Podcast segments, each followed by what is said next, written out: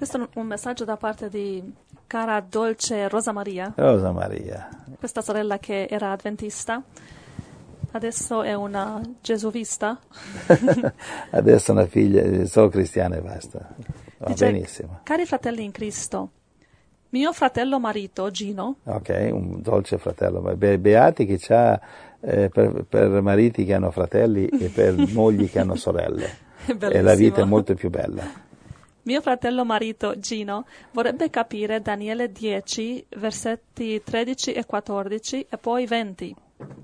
Cara Angela, puoi dire a fratello Giuseppe di spiegarlo? Grazie, amen. Ok, dimmelo allora.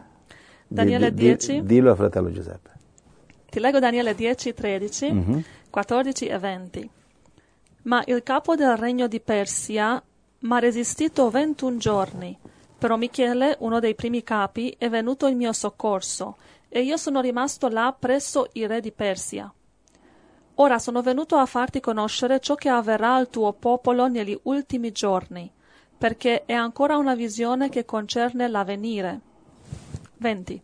Egli disse, sai perché sono venuto da te? Ora torno a lottare contro il re di Persia, e quando uscirò a combattere, verrà il principe di Grecia. Ok, Efesini 2,2, dagli questa scrittura a questa sorella, guarda. Efesini 2. Verso 2. Sì. Ai quali un tempo vi abbandonaste seguendo l'andazzo di questo mondo, seguendo il principe della potenza dell'aria, di quello spirito che opera oggi negli uomini ribelli. Ok, allora cominciamo da questo passo. Quindi qui vediamo che il diavolo è chiamato principe della potenza dell'aria, va bene? Sì. Quindi lo spirito dell'anticristo è nell'aria. Okay. Però qui in questa profezia parla del re di Persia, il principe di Grecia e così via, il capo del regno di Persia. Cosa significa? Si tratta di demoni assegnati, attenzione, assegnati dal diavolo a dominare la terra, i quali demoni non volevano, questi principi demoni, non volevano che le rivelazioni di Dio giungessero attraverso questi angeli a Daniele e quindi a noi oggi, fino a noi. Uh-huh. Quindi questi demoni che erano assegnati da Satana come capi di questi imperi, di queste nazioni, lottavano contro l'angelo che veniva dal cielo per fermarlo dall'andare da Daniele. Capisci un po' come quando il diavolo ha detto a Gesù, se mi adori ti do il mondo. Uh-huh. Quindi questi demoni che adorano Satana, il diavolo gli assegna una nazione, un regno, un impero. Allora, il principe, cioè il re di Persia, era il demone che dominava l'impero mondiale vigente del tempo, al tempo delle profezie di Daniele, dai capitoli 11 e 12, perché Daniele ha passato attraverso 3 regni. Primo era sotto il regno di Babilonia, poi sotto il regno di Dario, capisce? Daniele capitolo 6, e poi sotto il regno di persiano di Ciro, Daniele capitolo 10. Daniele ha passato sotto 3 imperi, 3 regni, capisci? Allora, quindi vediamo che il principe di Grecia, ok, era il seguente demone in linea di successione. Cioè, dopo la Persia. Sì, il tempo di questa profezia era 550 a.C. e quindi c'era la Persia. Okay. Però il regno seguente dopo la Persia era l'impero mondiale greco, guidato da Alessandro il Grande, che nel 333 a.C.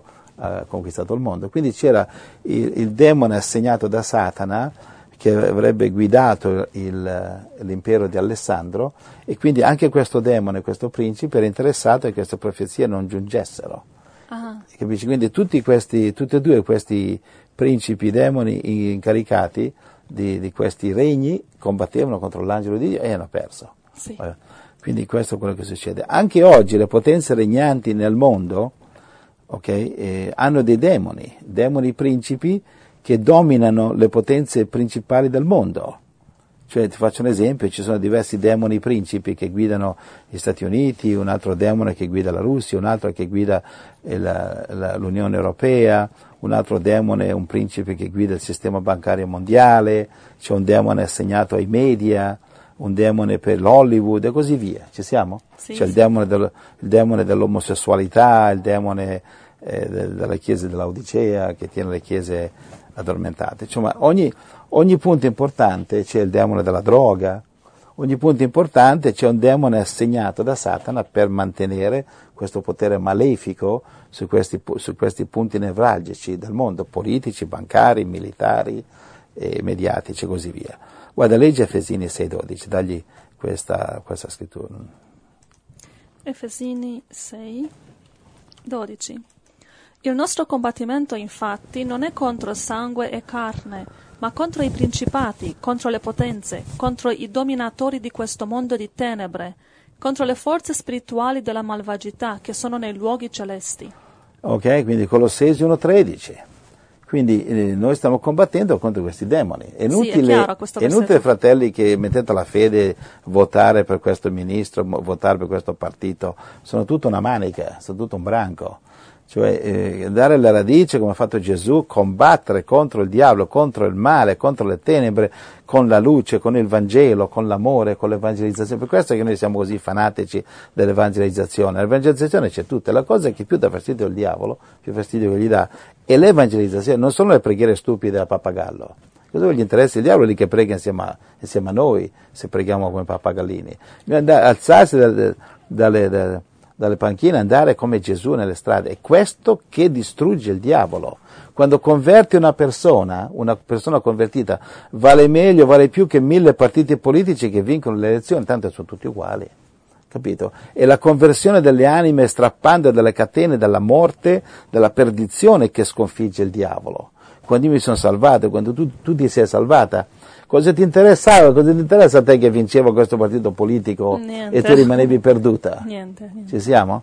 Il miglior partito politico del mondo non salverà nessuna anima, non metteranno nessuna legge che le anime si salvino. Per questo che le chiese sono lì, io vedo questi grandi leader religiosi a parlare di cose sociali. Va bene? Allora ce l'hai? Sì, allora Daniele 10 si tratta di un combattimento spirituale tra Michele e il re di Persia e il principe di Grecia, che sono demoni che volevano fermare le profezie, che non arrivassero a Daniele. Volevano fermare il messaggero, l'angelo che portava le profezie. Infatti queste profezie di Daniele sono preziosissime per noi. Caspiterina, sì. Sono a braccetto con l'Apocalisse. Sì, sì. Noi le insegniamo sempre in parallelo. Va bene? Amen. Guarda, cosa c'è? Colossesi 1,13. Sì. Dio ci ha liberati dal potere delle tenebre e ci ha trasportati nel regno del suo amato figlio. Amen. Giovanni 12,31. Allora, quindi, vedi, quando riceviamo Gesù Cristo usciamo dal potere delle tenebre ed entriamo nel regno di Cristo. Ora chi di noi ha fede in Cristo e nel potere che Egli ci ha dato tramite lo Spirito Santo, attenzione, siamo noi e non più il diavolo ad avere potere su tutto il mondo. Mm-hmm.